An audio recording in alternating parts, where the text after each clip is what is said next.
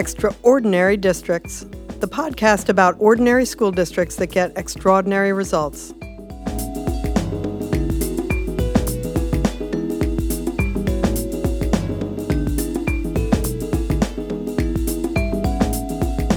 Hi, this is Karen Chenoweth from the Education Trust. This is season two of Extraordinary Districts, and we're doing something new.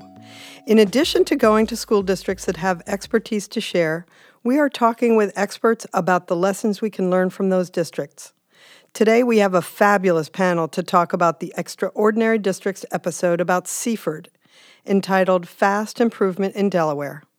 If you haven't listened to that episode, I hope you will go and listen, but now that you're here, stick around. We'll guide you through.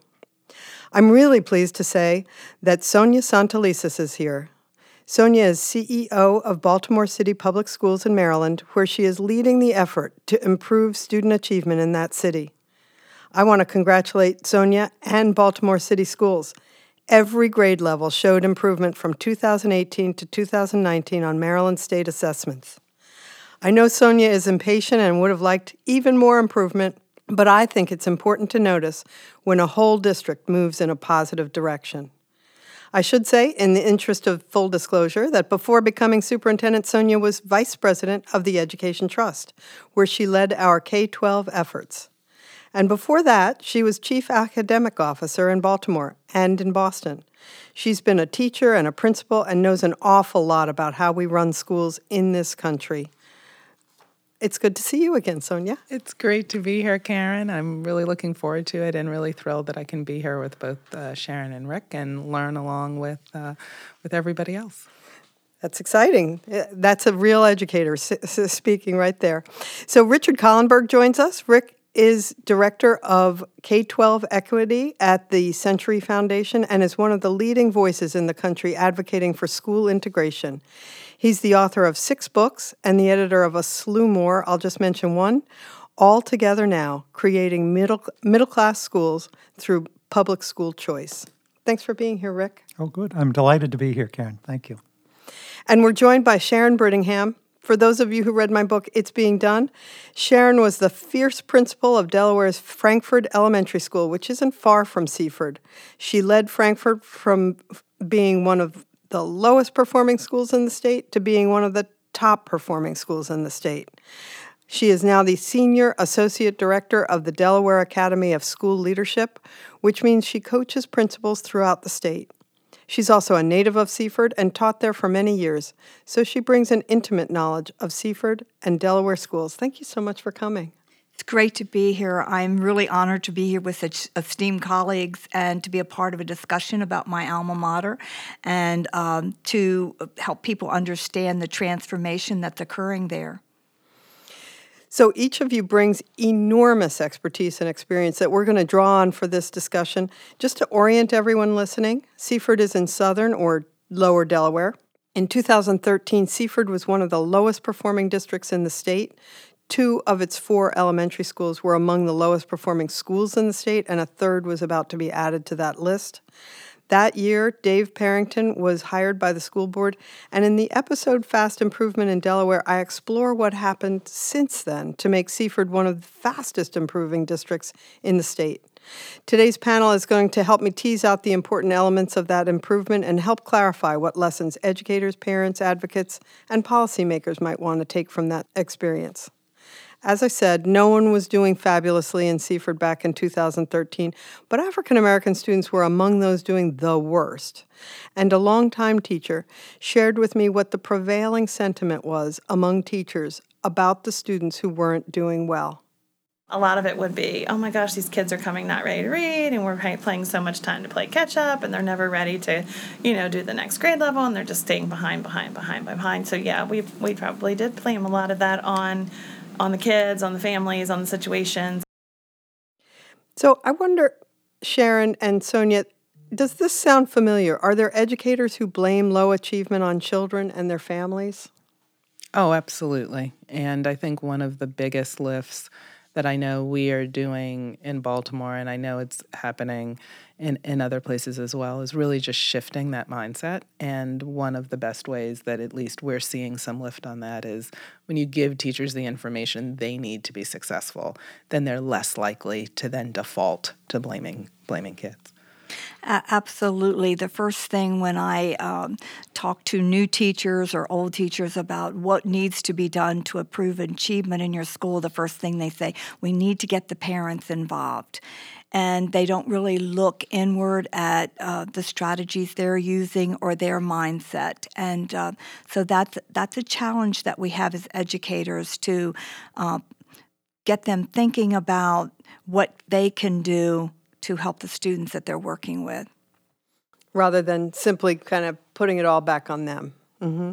So, what I'm hearing is they improve their practice, they'll see better results, they'll stop blaming the kids and their families. Is that is that th- a fair? It, yeah, and I think it is fair. I think that's part of it. I think, as Sharon referenced, you know, some of it is also mindset and being able to, you know, kind of confront what misconceptions are about particular neighborhoods, particular um, ethnicities and races of kids, particular socioeconomic um, backgrounds of young people. So that's part of it. But you know, I agree with Sharon when you when you actually help people look at what their practice shifts do to improve learning, it actually helps teachers feel more successful. And I don't think anybody gets up and goes to work every day wanting to feel like a failure. As you know, Karen, when I went to Frankford, I was greeted my first week there with, you know, you can't make chicken salad out of chicken.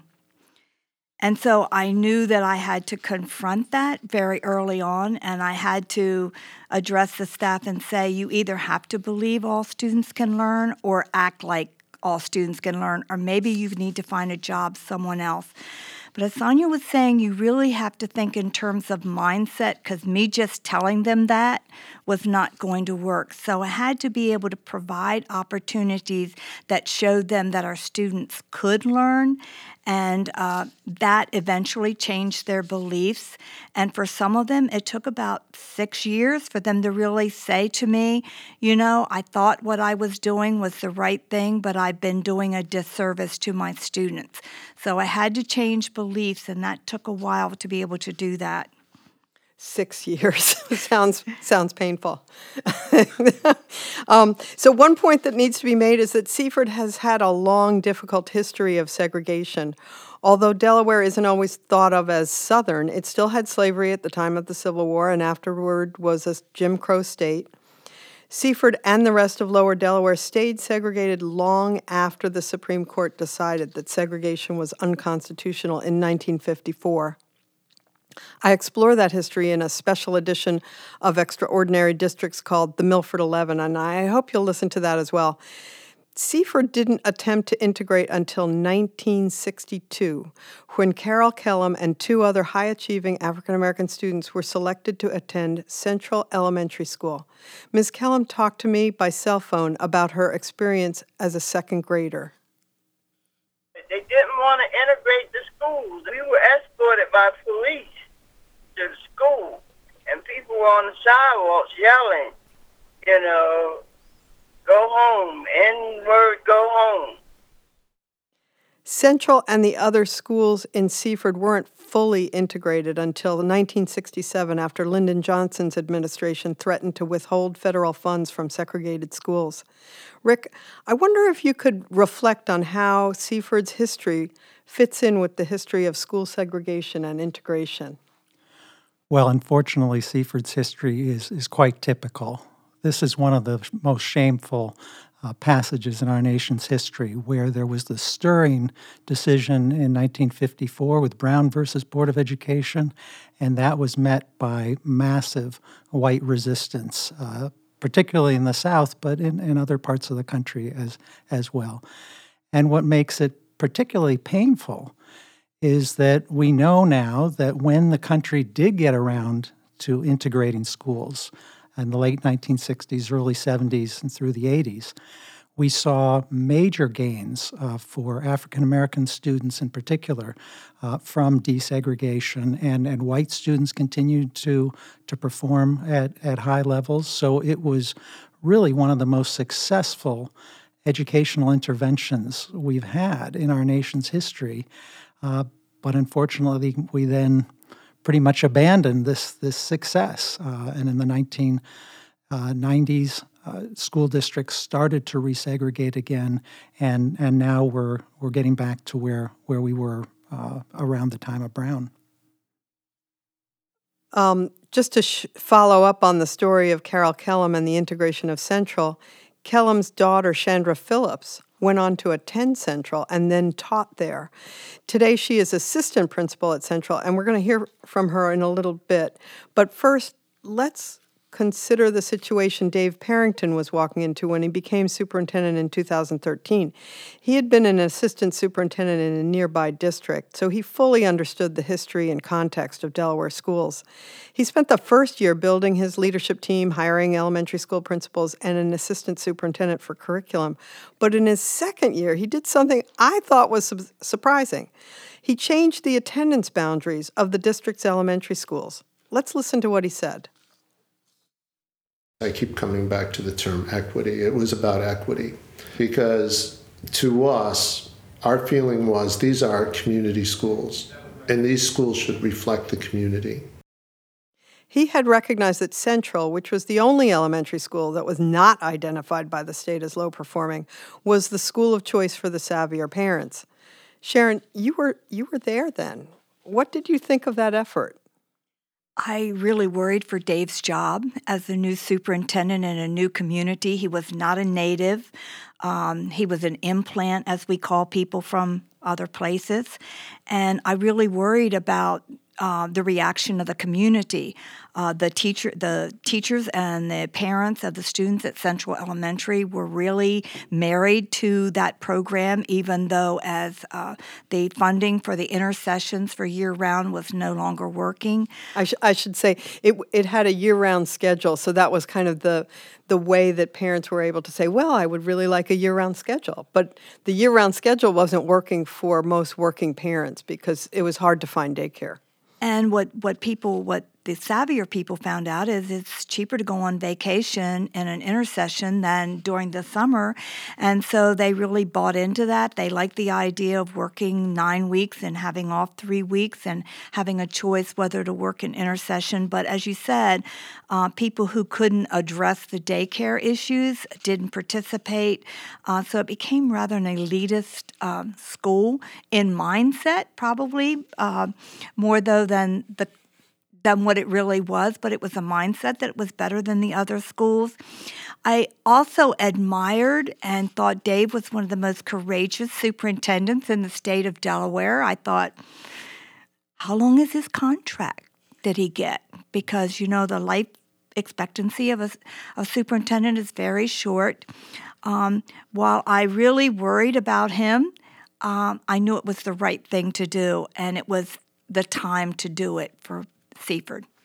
Sonia, am I right that you know this is something that most superintendents would flee from? Oh my God, yes. I mean, in you know, in, in colloquial conversation with district leaders, it's like one of the third rails, right? It's one of the things that you try to avoid if you can, and a, and a lot of it, you know, and it varies from community to community, but I think the heart of it is around this perception of high quality schooling options as being a limited commodity, right? And so because there's a limit on how many high quality schools a community might um, experience or actually have, then there's this rush to either protect what you view as your right, right? Like, I already have a good school, I'm zoned to that school, I want to stay in that good school, or I want entry to that good school. Most parents I talk to, you know, even in Baltimore City, they want they want a quality school um, as close to home as possible, but they will travel um, to get young people, their children, what they need, and so that's part of the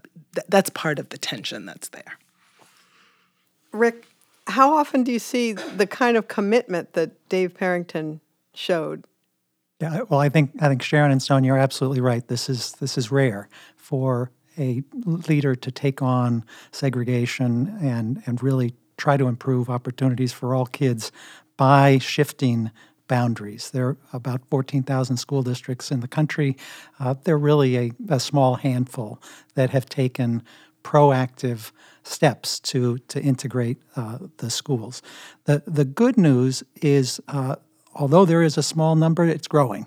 Uh, I've been working with school district leaders in, in New York City, in uh, Charlotte, North Carolina, uh, in Pasadena, California, New Haven, Connecticut, where they are taking steps to try to integrate uh, the, public schools.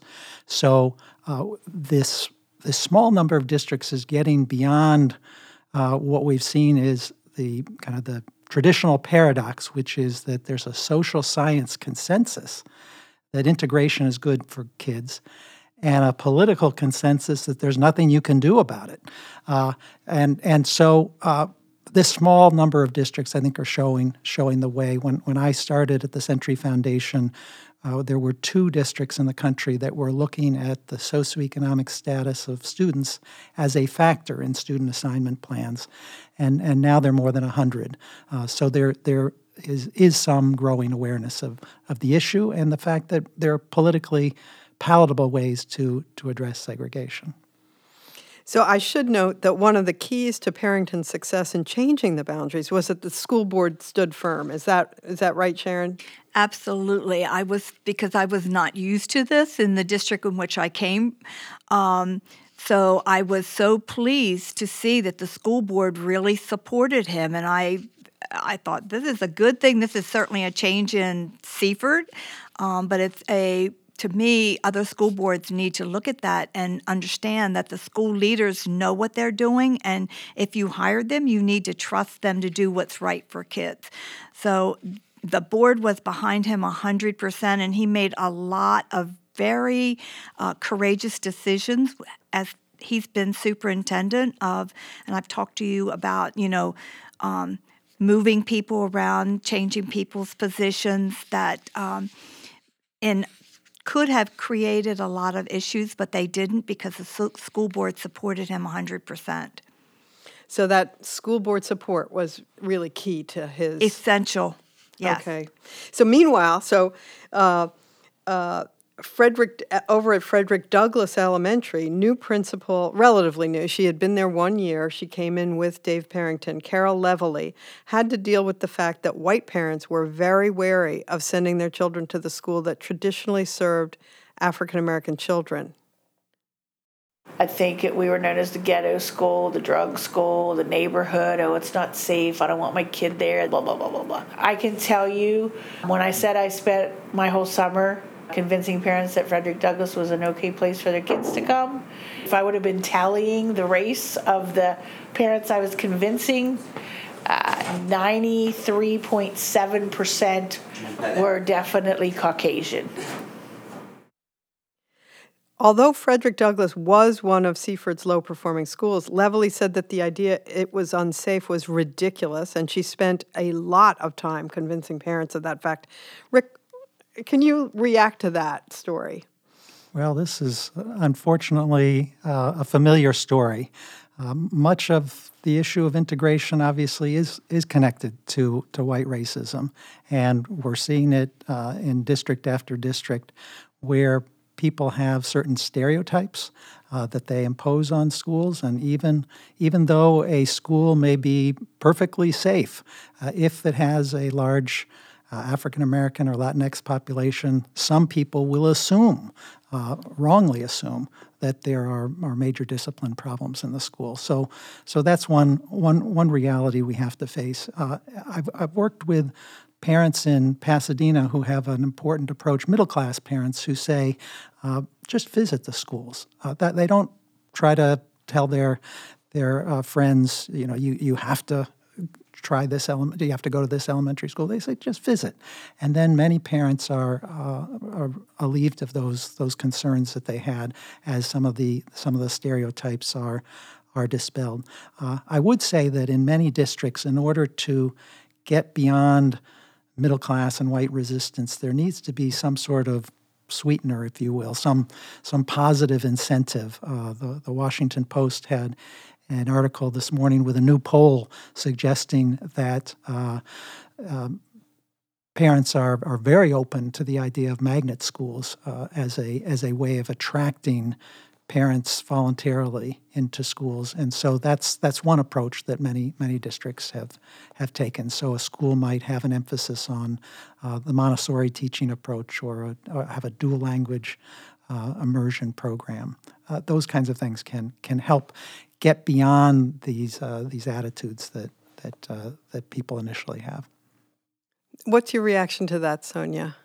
No, I mean it's it, it definitely is a challenge. I think it's it's one where there's a configuration of both race, ethnicity, as well as socioeconomic status. So one of the I remember one of the exercises that we did uh, in Baltimore City was we looked at uh, which schools actually have the highest achieving African American students. And people's opinion going in was that the data was going to show um, one of our schools with the largest, um, and again, this is relative to Baltimore, but one of the schools with the with the largest uh, white and upper socioeconomic school was the one that had the highest achieving uh, African American middle grade students, and that was not the case. It was actually a majority African American school that had uh, students who were performing at the highest levels, and so even in that intersection, right, there were African American parents rushing to get their children into this school that was perceived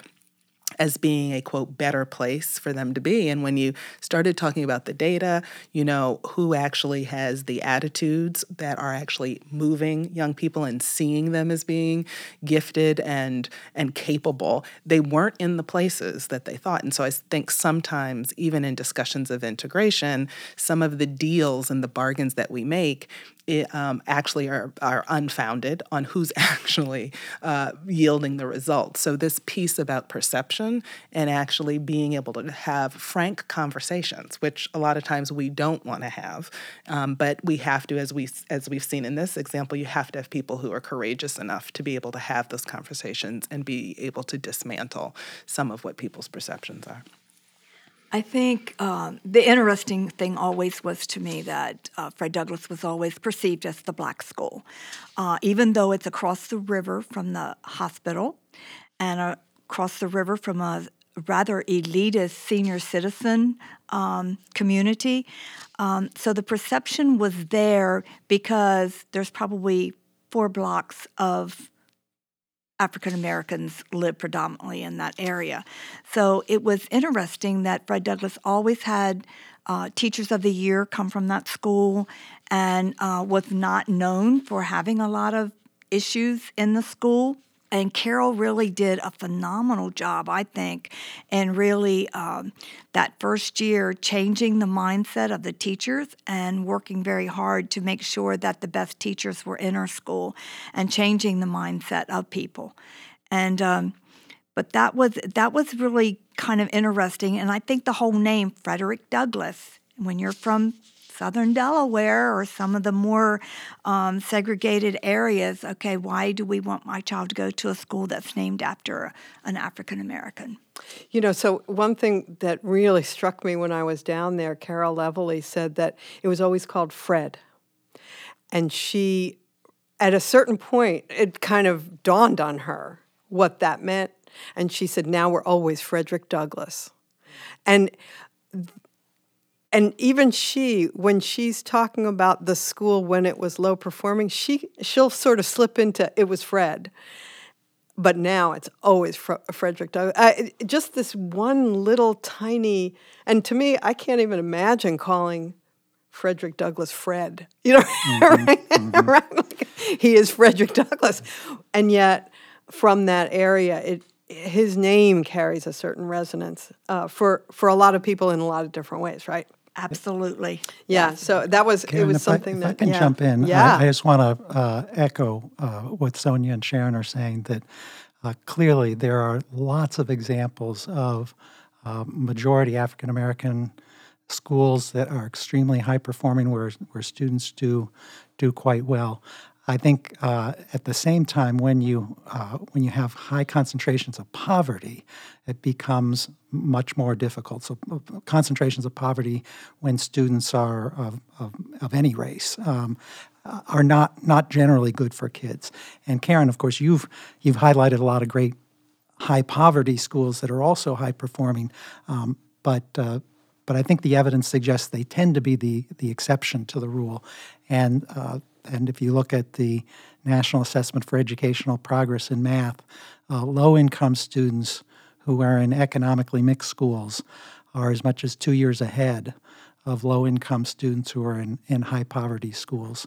And so, uh, so we, we, uh, we want to celebrate uh, schools that have high poverty uh, rates and, and are successful, um, but also recognize that uh, system wide, we probably don't want to go about uh, creating high poverty schools um, because on average they're, they're less likely to be good for, for students. Uh, one of the ways that Perrington made this, these boundary changes more palatable to the community was to split up the schools so that two elementary schools now have kindergarten, first, and second grades, and two have third, fourth, and fifth grades.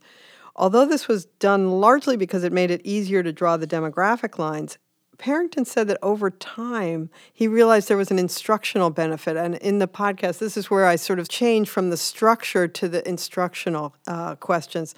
We're going to listen to Dave uh, Perrington now here. In other words, you have more grade two teachers working together uh, that are, can have those types of deep discussions about instruction.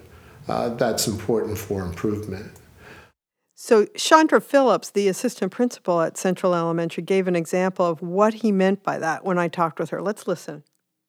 If kids take a test and only 25% of your kids passed and 75% of mine passed, like we had to get over the hurdle of even putting that information out there so that you would be like, they shouldn't be looking at my, you know, I mean, I see your 25%, but instead of me going, mm, 25%, we had to develop a culture where you go, yeah 25%. Hey, Chandra, you got 75%. Like, girl, what you doing in your class? It's that kind of communication because if something's working, you should be willing as a teacher, as a reflective teacher, to be like, I need help. I'm throwing in my towel and I need help. Karen, can you help me? And we do that in our PLCs. So PLCs refers to professional learning communities, structured structured conversations among teachers. Sonia, I wonder how what Chandra Phillips said strikes you as a superintendent. Do you think about teacher conversations as important to school improvement? And if so, what are the conditions they need to have those conversations. Yeah, I was actually beaming uh, as I was listening to the excerpt and thinking, oh my God, if I could like get that conversation at scale, um, you know, across you know 157 schools in Baltimore, it would be you know a, a holiday. Um, but I think part of you know for me th- that really is the crux. Um, it's a real crucible, right? How are teachers, um, as as Chandra des- described in the eh, you know in her, in that particular clip, how do teachers have the space, the safety? and the knowledge and accountability to actually ask that kind of question of their practice. And what I think is interesting is you know we started off talking you know, uh, Sandra and I started talking um, earlier about this idea of mindset. That conversation for me reflects a mindset shift, right? We've gone from saying, oh, we have the kids in public housing, oh, we have the kids down here, to wait a minute, there is this differentiation. And we know, and you know this Karen as well as I do, but within the research, the the the difference between achievement between classes is actually greater than the achievement between schools. And that kind of conversation that we heard there is actually bringing that to light the condition is, and you know, this is something I have to work with our principals on. The condition is what do you do when a teacher is willing to take that kind of deep look? Is there the support there? Is there the information for practice change? Do you get what we call safe space for practice? You know, no, you don't get five years to practice and try to get it right. But is there a place where a teacher can say, actually, that's new information for me? I need to shift and know that that is going to be a welcome shift that comes with support and feedback. So that's a real kind of culture of trust, as as Tony Bryk uh, would would say, right? And and creating that tr- uh, culture of trust that is that's a hard lift, right? So, uh, I just want to add one other thing: we have to provide the time. It has to be within the school day. It can't be before school, after school. And exactly as you said, you've got to create that cultural culture of sharing. And and I just heard one uh, yesterday from one of the principals. The expectation is that everybody brings something to the professional learning community and shares, and so that you're creating that trust that I'm going to share uh, my materials. It's all about the collaboration because we none of us is smart as all of us together. And so once we can um, get teachers thinking in terms of that, and we're making your life easier, we're working smarter, not harder, and um, but I think once they realize that they have the time, they have the structure, it has to be monitored, and you have to give teachers feedback on how it's working. I think. Um, it's to me it's the most valuable thing that we can do in education is to provide teachers that time to have those conversations and be able to say I, I don't know how to do this. I need help. Yeah when when she told me that i just thought this is the most perfect example mm-hmm. of what needs to happen in schools in order to improve. So now i want to talk a little bit about reading instruction the situation in Seaford was really tricky. The year before Parrington came, the district had spent a lot of money on a new textbook series, and teachers had spent a year trying to retrofit it and make it workable. The assistant superintendent for curriculum was faced with what to do with something he knew would not help all of Seaford's students learn to read. Sonja, as a current superintendent and a former chief academic officer, I imagine you you kind of resonated to that. Oh, absolutely. my my sympathies went out. Um, no, it, it is, it, and particularly around reading, which is so volatile. Um, it's been allowed as a as an area within the education community to bounce back and forth between extremes that it never should have, quite frankly, been allowed to. Um, you know, the science is very direct. Uh, we know just based on best practice and student achievement. I mean, that's where the big the big shift is, but it is still very volatile. And I can even say, you know, even in some of the experiences in Baltimore, like it again, reading was another third rail, right? Reading was something you don't touch, and you know, you upset folks. Um, you know, I have longstanding professional friends that I have great regard for, and when you start talking about reading and your shifts in reading, their eyes get big, and when you say, actually, you know, sacrilege. What do you mean? We've been doing guided reading for years and we did have some kids read. Um, that that takes a different kind of courage and it takes a different kind of tenacity and you do have to be armed with the knowledge. So um, but but at this stage i will say it it is gaining momentum. I think it's easier to make the shift now than it was even 10 years ago. I think that there there's a momentum. Parents are better equipped. I mean i remember even as a parent and i was the cao at the time the chief academic officer and needing to do decoding phonics fluency at home on Saturdays. You know, and I was the chief academic officer. And, you know, my kids will tell you now, yeah, we, we had to do our phonics at home with mom, right? And we did our fluency. And at wow. some point, yeah, at some point you you have to just say this isn't right for kids. And I will tell you that my experience as a mom informed as much of my tenacity around this as as even as an educator. Because if i had to do all of that then it is unfair. Parents should not have to wonder um, whether they have to make up time carve time out of their schedule. And you know we all know we've got parents who are working two or three jobs just to keep sustenance going right within their house. The, the public needs to be able to have confidence that we are working uh, with again what we already know. But but reading is is another third rail that if you don't have the courage to grab it, it will be your undertow. So the assistant superintendent for curriculum ended up slowly introducing a new reading program developed by a professor at the University of Delaware who had provided him and his previous school with a lot of training in early reading instruction in that phonemic awareness, phonics, decoding. Um, that program's name is Bookworms. Sharon, you're a fr- fan of Bookworms. Can you tell us why? I'm a fan because it works and it's research based And as Sonja said, when you look at what needs to be done in literacy instruction, it has the key pieces. There's English language arts, there's shared reading, and there's differentiated instruction, which really focuses in on that phonics piece. Um, it has a routine. It will take a mediocre teacher and make them effective or highly effective. Um, it is a scripted program, which some teachers don't like, but the questions, the higher order questions, are embedded in there. And um, so it it just is a program that works. The books are phenomenal. The kids uh, during the shared reading, they use echo reading, they use choral reading. The teacher reads to them, and then there's always the book that's on grade level they're reading. So nobody's reading a book that's below grade level because they all know they're reading a book below grade level. Um, so they're reading a book on grade level to get that rich vocabulary. And then when the teacher reads the book, the book is above grade level. So they're getting a very rich vocabulary, which many of our students don't have.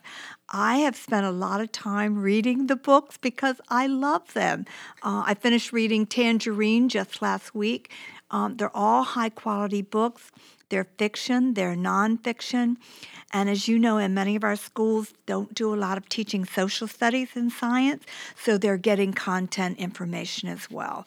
And as you know, I've seen it work. I've seen it work in Laurel this past year, and I've seen it uh, work in Seaford and in some of the schools in the northern part of the states. So, so Sonja, you adopted uh, in Baltimore. You adopted Wit and Wisdom. Mm-hmm. Mm-hmm. Um, can you just talk about like the thought process that goes into adopting a reading program? Well, and I think, you know, Sharon re- referenced um, a, a, number of those points that I think were similar with us. We had the benefit of having undergone a curriculum audit, which was very helpful um, because the audit showed kind of where those gaps were and not just in kind of traditional areas within the ELA curriculum, but also in uh, the the development of content knowledge with with our students. And so it became an opportunity for us to educate teachers in what what are we finding, what do we know about the role of content knowledge, things that they had not heard before.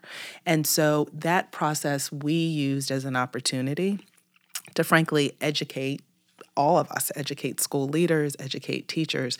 And then, as part of that, we also relied very heavily um, on EdReports because of their attention to standards, because um, they were teacher reviewed, which brought us, frankly, very quickly credibility with teachers. So when they realized, you know, in full disclosure, I sit on the board at EdReports, but um, but what really sold teachers was that other teachers had reviewed the material, and so being able to build that into our procurement was a wonderful way to just sift out all of the programs that frankly don't meet that criteria. And it made it easier so that when we got down to the last two or three, I was fine with whatever they selected because all of the final choices met that criteria.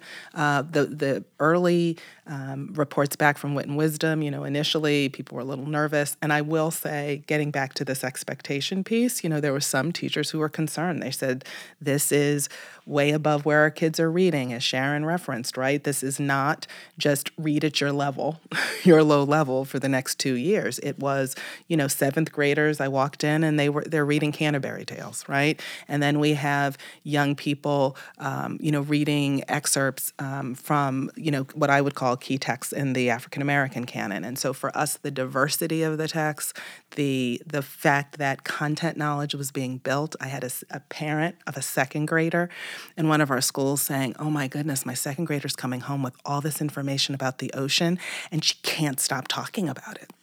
right? She's just engaged. And so, this idea that access to content, access to solid science based reading instruction is, in fact, a civil right. It is another equity issue, and it's one that we have skirted. Who are the kids we experiment on, right, with kind of wonderful things that make lovely literature in education, um, but aren't science based? And so it really has, we've had a number of teachers. Our teacher of the year has been, um, Kier Butts has been an amazing advocate. You know, he posts some of his student work online and will say, This is what my children children are are writing right now, and this is what they're able to do. And so there's a real momentum when we involved teachers. Uh, we really had high leverage from EdReports. Again, that got us credibility. The audit for political purposes was fabulous because it said we do need to make a change. And we really are trying to leverage that. And, and I will say we have not had a lot of pushback. Um, most teachers are really um, buying into it. We just need to follow up with supporting the kinds of conversations that Sharon was referencing earlier in professional learning communities. So, so that that well, and Baltimore has started to see some real gains across the grades. I I can't say how significant I find it that the gains were centered in the middle school. Yeah.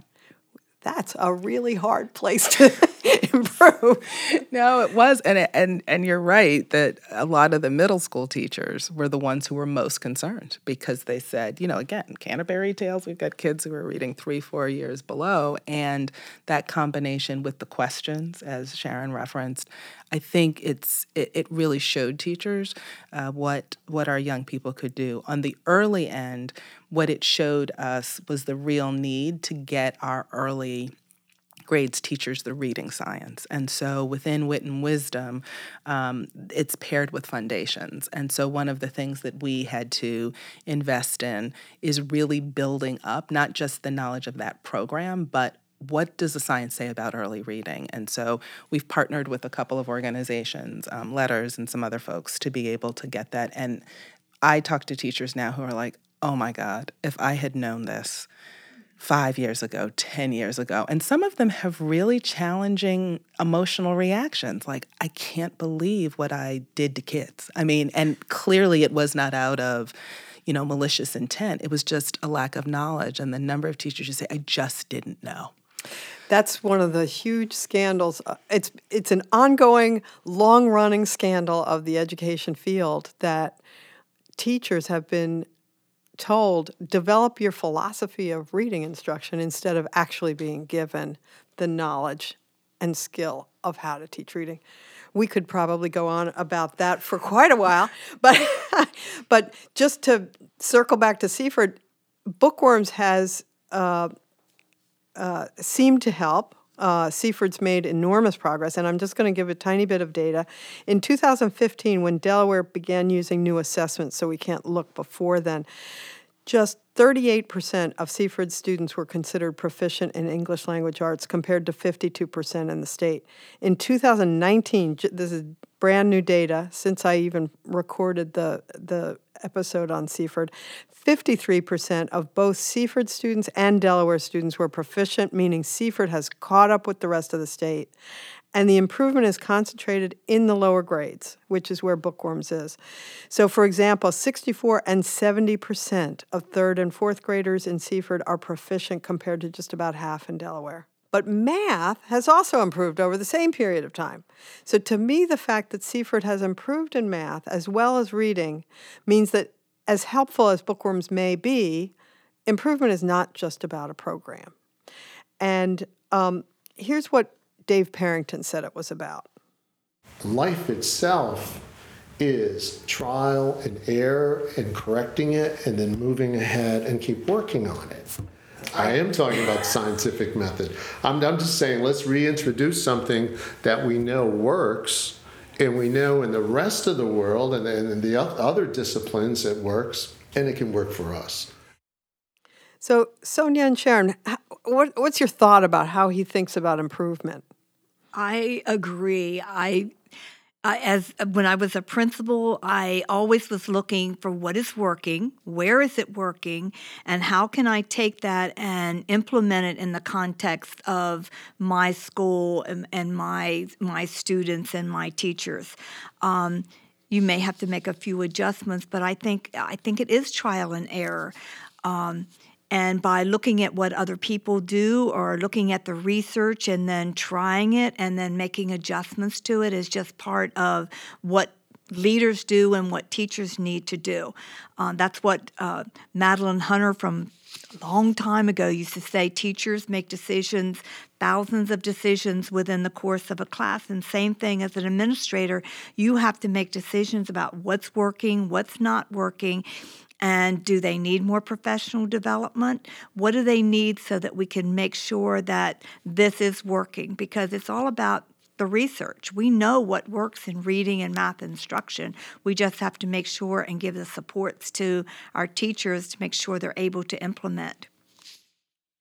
No, and I, I, I couldn't agree more. I do think that this this idea of um, of iterating practice, right, of making the shifts in real time quickly that are informed and grounded in what I call kind of the boundaries of what we know from the science, right? So we're not kind of going off in the lily fields to your earlier point, Karen, of like, what is your educational philosophy? Well, actually, that's immaterial right now because I just, I, I, need you to know how to teach, right? Mm-hmm. Um, but at the same time, this idea that everything is kind of a packaged mix and you just add water and stir is also equally inaccurate. And so I think part of what what Sharon was saying about the ability to to test and what you know what we heard from Dave in that clip was you need you need folks who who understand that. And I liken it even though people don't always like I like it to like software design right? It's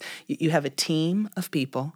They have deep content knowledge. So they're not just whimsically kind of picking things, but they also realize that the situation and the context is going to change. It's not the same in every school when we talk about concentrations of poverty, when we talk about past experiences in Baltimore, you know, how do we address trauma in a way that still enables young people to access? Those are all contextual pieces. And so the ability of folks to have deep content knowledge and then iterate in a system that makes it safe to do that, I think is is really what we're trying to trying to target.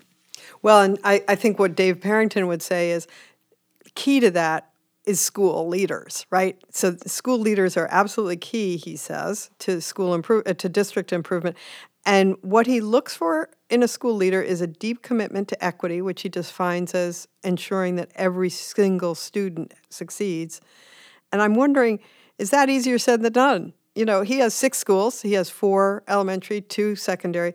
You have 157, I think you said. Yeah. Do you have to think about the issue of school leadership differently, or is it the same issue just at a different scale? I think it's the same issue at a different. It's more the same issue at a different scale. Um, you know, so we have, for example, this year we had ten we had 10 schools who over the course of the last four years had made flat five plus gains percentage point gains for kids which is considered for PARCC um, above average gain right so those i'm just going to interrupt PARCC sorry. is the assessment that maryland yes. gives and yes. it's the Thank you right, for, for pulling me out of my education ease. That's thank you, Karen. this is why you need other people. Um, so you know, we look at those schools, and one of the things we're asking is what are those schools doing?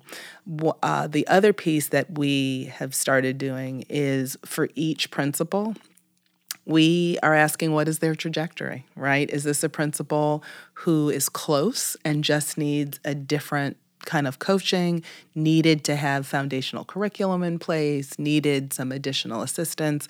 Um, is it somebody who's on the cusp and the school's getting ready to break out. And in some cases, it, it is a counseling out. I mean, it is just a, this is not, you know, the equity core is not there. And, you know, I think it's okay. I try to talk in terms of match, right? Like, is this a good match for you? Um, is this school a good match, right? Within in terms of community, and is Baltimore City a match? Um, you know, there we have school leaders, uh, our good ones are like they eat the equity stuff for breakfast. Um, they want. I, you know, we had one of our principals who had done really great turnaround work was one of the only um, turnaround schools in the state of maryland that had actually made improvement with uh, the additional federal funds, even though nationwide we didn't see a lot of that.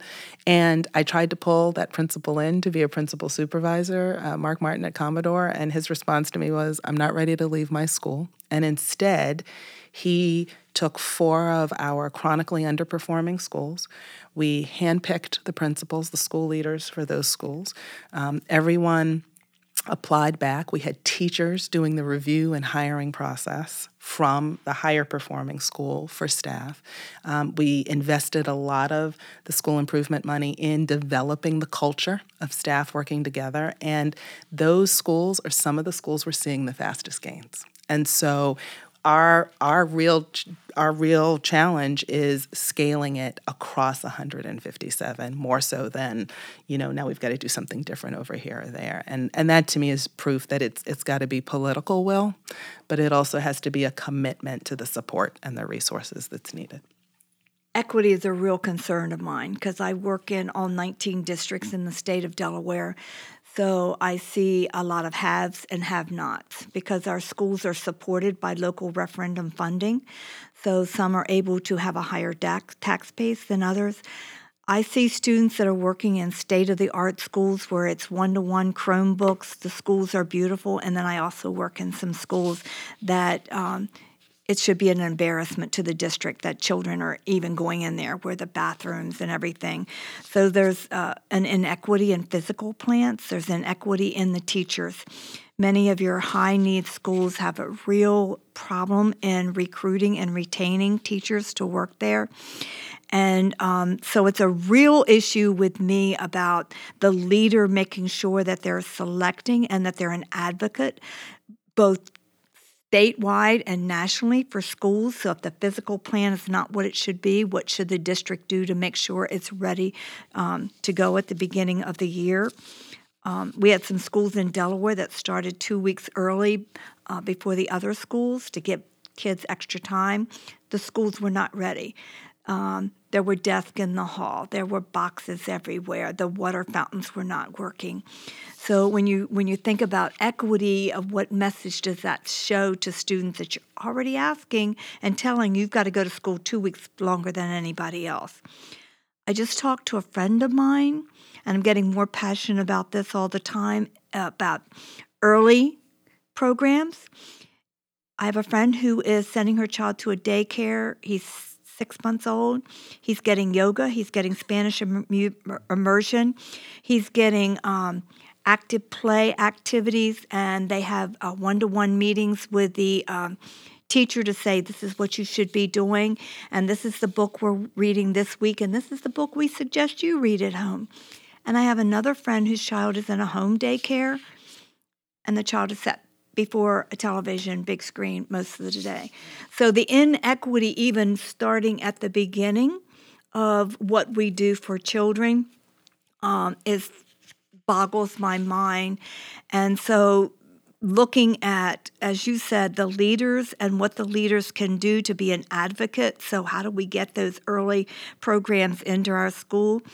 Very fortunate in Indian River that uh, Susan Bunting and Lois Hobbs both um, got our three and four year old English second language learners uh, in for Project Village so that they were learning language early and were exposed to reading and writing and authentic play. So, um, and I, I just want to say, I was in one of the kindergartens. Oh my gosh, they're like writing essays about dinosaurs. Beautiful. Yeah. Amazing it's just amazing when you have those early interventions and, and just the whole equity. How can we make this available for all students? So, so Rick, you're someone who advocates for integrated schools. Have you thought about the kind of school leadership that's necessary to help integrated schools be successful? Yeah, it's it's incredibly important to have a a strong and enlightened leader in an integrated school. Uh, there's lots of evidence to suggest it's not enough simply to throw kids of different backgrounds together and, and expect everything to work out well. We have to have leaders who make sure that all kids are, are honored, that all parents are honored, uh, that everyone has something to contribute to the school. Uh, there is um, this, this notion in the past that uh, low income students or disadvantaged students didn't have enough much to offer. And so, uh, one researcher talks about the idea that every child brings a little suitcase of experiences with them. And in the old days, people said to low income students, students of color, close that suitcase, that's not relevant. Uh, now, the best leaders and teachers recognize that everyone has something to offer. Open that little suitcase. Uh, show us what we can learn from from you. That's a very different approach than than we had in in integrated schools. Oftentimes in the 70s uh, and the 80s, the, there wasn't that appreciation for the ways in which all students can can contribute.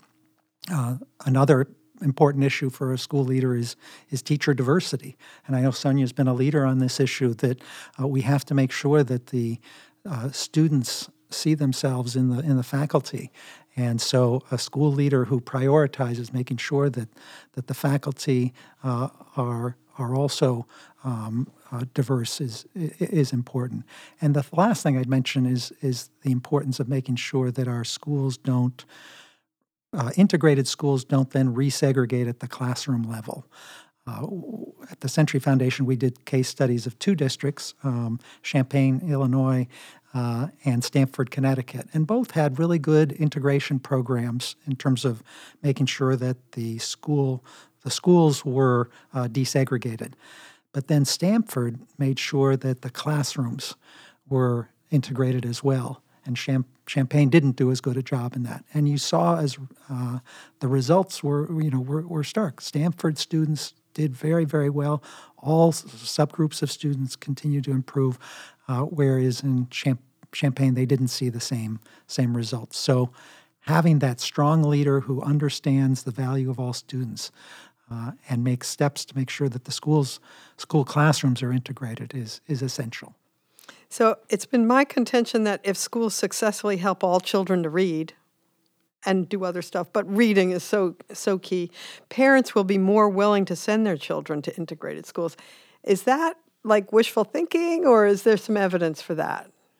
Well, um, I, I, think I think that's true. Uh, that parents do look at uh, test score results. I mean, they study these uh, data pretty carefully, many of them, and so uh, a school that's seen improvement uh, could. Um, could attract more more middle class parents who are the ones who in our society have choices of whether to where they're going to send their kids to school. Uh, but having said that, I, I guess I think it's important to to do both strategies, to have a proactive strategy to integrate the schools alongside a strategy of, of uh, school improvement uh, that will then bring about integration. Uh, that you, you, have to do to do both, and that's what what Seaford did. Um, I think that's part of why they were so successful is that they had uh, this great new reading program and also efforts to reduce uh, stark segregation by, by race and socioeconomic status. So I think both those approaches are important. Does that make sense to you, Sonja? No, it, it does make sense. And, and I would just uh, also add that I, I also I also think that you know, if we call them middle income families or professional families, are also looking for the other kinds of rewarding learning experiences, right? They don't want to climb it with, frankly, a strident discipline culture. Like they don't want their kids yelled and screamed at all day. Um, they want to know that it's not just about the reading and the math, right? That is absolutely, in, in, in, a lot of their minds, that's foundational. Like, why should we even be having that discussion? But like, they want to know um, that their young people in elementary school have access to science experiences, art experiences, uh, play. And so, this, the, the idea of an enriching education should be what we want for all young people. And in Baltimore, we have seen schools that can provide that. You do have middle class families, you have white families who are willing to take a chance, who are willing, I think, um, I can't remember those you or Sharon said earlier about just come and visit, or maybe it was Rick who said, you know, just come and visit. Uh, when they visit, when they see um, that, wait a minute, this is this is more than just kind of trying to corral kids, you know, for a whole day, but it's actually real education. I have found that most parents will take a will take a chance. Is it, have you seen that also, Sharon? Um, what I've seen, you know, Delaware has choice. So, as long as a school has the capacity to take on more students, um, parents are allowed to choose. They must get their child to a transportation point, but they're allowed to choose another school. And so there is a lot of choice going on in Delaware. And that's inter that's across districts Across as well as within districts. within districts and across districts. Um, and so, also, Delaware has many charter schools, and some of the charter schools are what I consider public private schools because what they have done is they've tried to resegregate, and they do resegregate students. Um, and while they don't overtly, because you there is a process for selecting them for the charter schools, while they don't overtly select children of one ethnicity or one economic or one academic background, um, they have processes in place which weed out students that they don't want. Um, and so, um, what has happened in the city of Wilmington is there's a lot of segregated schools. And um, this in itself is, you know, parents have choices, but a lot of times they haven't visited those schools. And if you read the comments that they put on uh, line about the school and that great schools where they can talk about the schools, they're very um, they criticize the school, but then they keep their kids in that school because they had a choice to select that cho- that school. So it has created a problem, especially for Seaford at the middle school and the high school level, because we all know middle schools already have their reputation of what they're like, even if they're a private middle school, they have their, you know, parents are concerned about their children there. But with Seaford, they have at the middle school and high school, kids are going to Sussex Tech, um, a voca- traditionally a vocation, vocational school, which is uh, fortunately now going back to that. It had turned into a really academic. Uh, technical school, and now it's going back with a new superintendent to more vocational. Um, but they also have uh, a charter school in the area that is has international baccalaureate, and um, a lot of the parents in the area are even sending their students there instead of to a very elite private school um, several miles away. So um, it does, you know, just giving people choices, but a lot of times the people who know about the choices um, are more informed than other people. So people who their child may benefit from being in that program don't always know that that's available for them, or don't know how to make the transportation um, possible for their child. Yeah, so Chandra Phillips in the in the podcast says Delaware went from segregation to integration, and now it's going back to segregation again, partly because of Sussex Tech, right? Rick, Sharon's talked about the choice policy. From your standpoint, how does that play into the conversation about integration and segregation? I, I think Sharon raises a great point. Uh, school choice can be used to either segregate or to integrate. Uh, one researcher said school choice is like electricity. You know, it could it can can warm your home and uh, turn on the lights, or it can electrocute you. Uh, right? Either either it's it's got both sides to it, uh, and so unregulated choice of the type that uh, is common in Delaware and, and throughout lots lots of the parts of the country can lead to higher levels of segregation, according to a lot of research, and that's detrimental to kids. Uh, on the other hand, there are a small but growing number of school districts that are using choice uh, accompanied by fairness guidelines to ensure that choice promotes integration. So, one example is Cambridge, Massachusetts, where for years they have been attempting to use choice and marry it to integration in a way that will uh, will benefit all, all, all students. So there are no neighborhood schools in Cambridge. Every school is a school of choice, and each has a distinctive uh, theme or or uh, teaching approach, something to make it attractive. But then the school district uh, asks parents to rank choices and then honors them in a way that will promote socioeconomic and racial diversity. And they've been able to work it out so that about 90% of parents get one of their first couple of choices. uh, and the schools are highly integrated by socioeconomic status and, and race. So choice can be used to get beyond neighborhood segregation. So it's, it, it can be very important. It just has to be uh, a system that has checks and balances and fairness guidelines that'll make sure it doesn't actually make things worse by segregating the students. Yeah, and, and if I could just just briefly within within Baltimore City, choice has allowed I think parents to have a different set of options, particularly because we have not been at the point, we're moving to that point um, where we can guarantee that every neighborhood school is a high quality school. And so, so there really is this push pull. And, you know, one of the things I've said is, you know, until I can make that guarantee, um, and I agree with Rick. There has to be checks and balances, but there has to have to be checks and balances on magnet schools, quite frankly, because we, you know, we isolate charters. But let's be clear: public magnet schools do the same thing, mm-hmm. and so I think the real focus um, has to be, at least in my mind, I can't tell a parent you must send your child to an underperforming school in good conscience. And so I view our role as district leaders as making sure that there are lots of high quality options um, for young people. But it, you know, again, we do have some of the the boundaries that,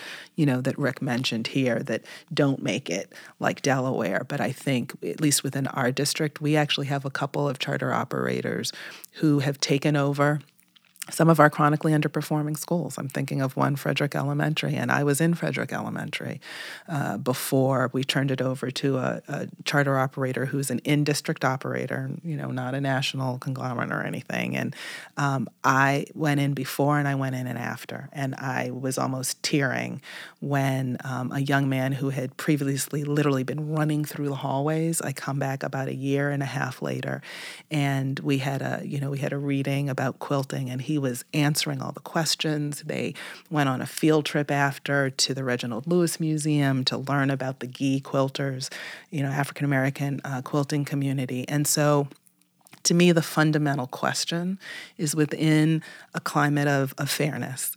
You know, we have a responsibility to ha- to make sure families have high quality options. And so, yeah, sure, we made that a charter, but I know that that young man and his family um, are better off. That baby is reading now and wasn't before, and that to me is the is the ultimate goal.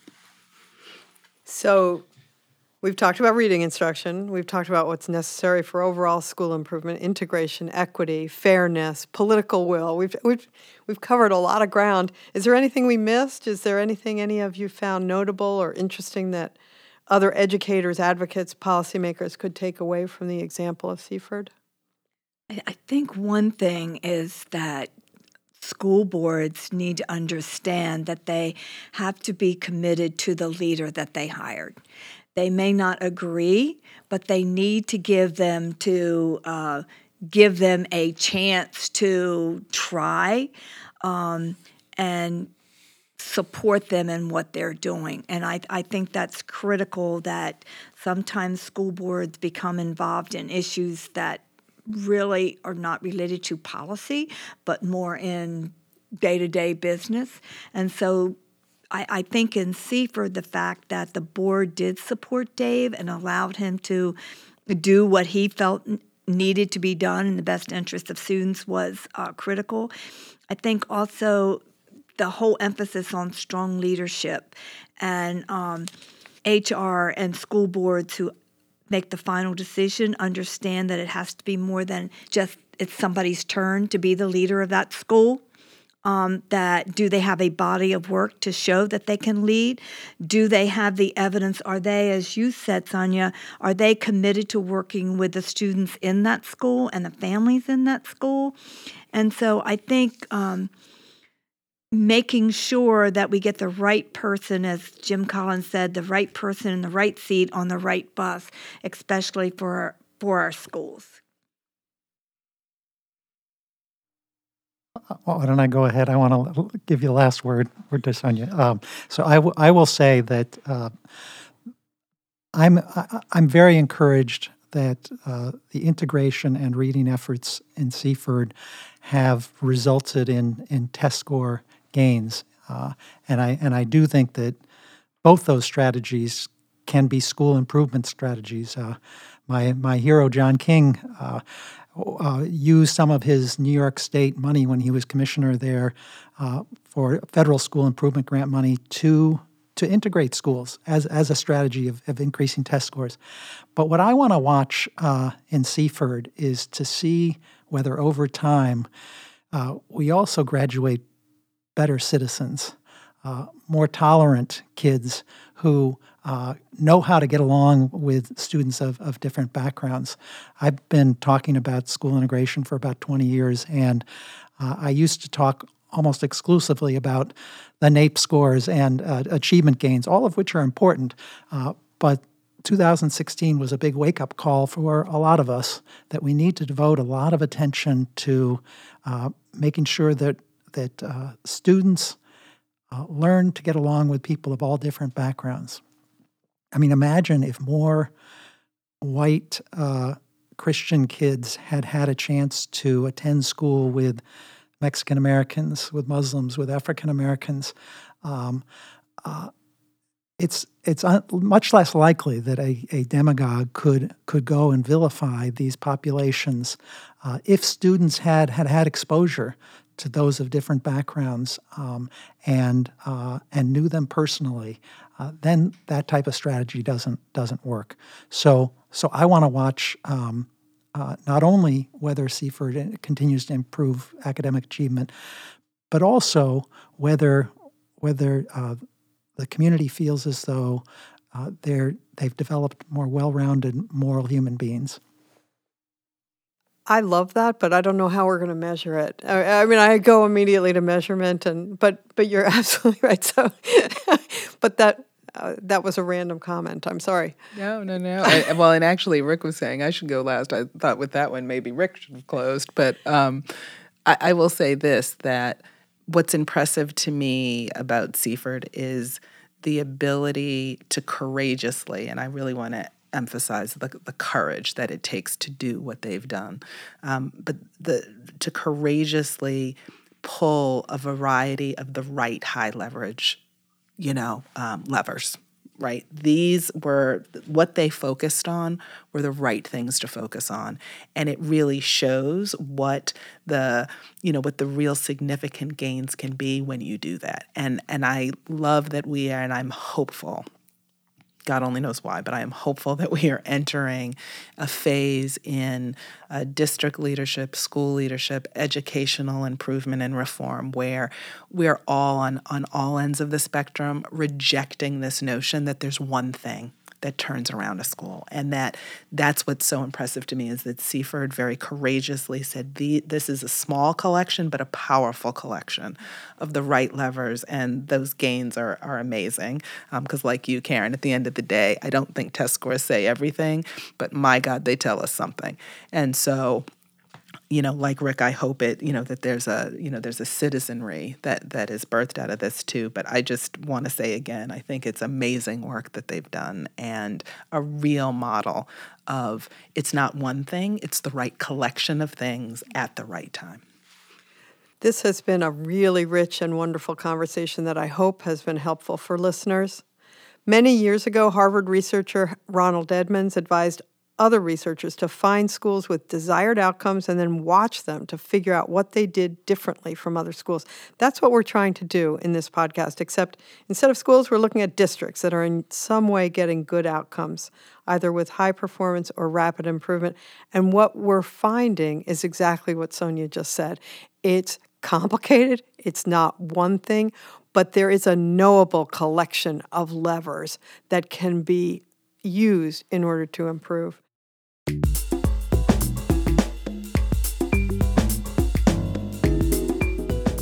I hope you'll listen to the rest of the Extraordinary Districts podcast. I think you'll hear also similarly complex and interesting stories.